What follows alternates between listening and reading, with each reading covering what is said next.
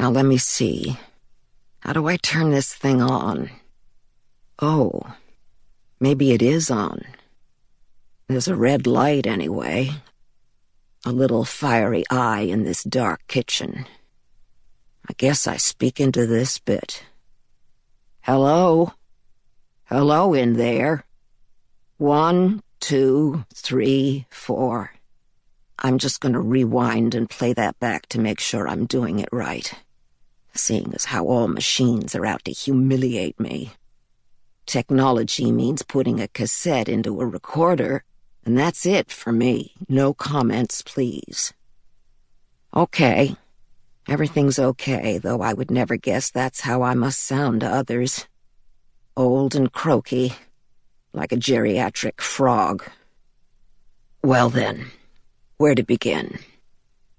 My name's Aliki, and I'm the last professional lamenter in this village of ours, in the northeast of Greece.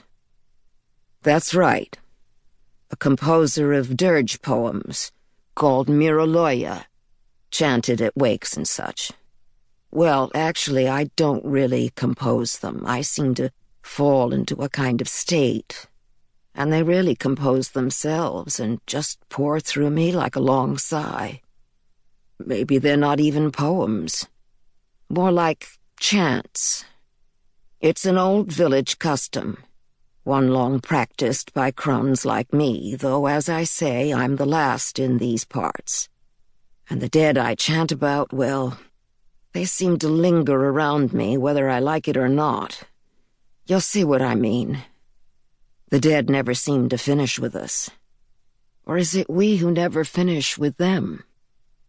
When someone from one of the old families dies around here, the relatives ask me to lament. It's not exactly grieving they want, just the marking of a life. The lament can be grand or small, and not necessarily sad. The family wants to feel they've honored the dead in the traditional way before they trundle the body off to the church with that new young priest, Father Gerasimos. Of course, the younger family skip me and go straight to him, and I bear them no ill will. I'm here for those who need me, and in return they give me what they have on hand. A few eggs, olives, cheese, a day-old loaf of bread. Some are more generous than others, but I accept what's offered and don't complain. No one has much cash these days, thanks to the blunders and outright thievery of our governments these last years, not to mention those moralistic neighbors to the north well, I don't need much.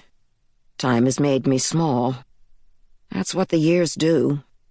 Shrink you down by plucking away those you love one by one, and eventually even your memories of them. In the end, there's a lot less of you. I dress only in black. Once the custom for widows and crones. It's still my custom.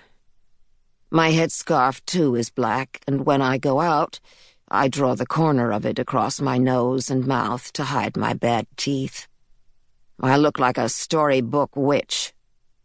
The girl I was on the day the Germans executed my father wouldn't recognize the crone I've become.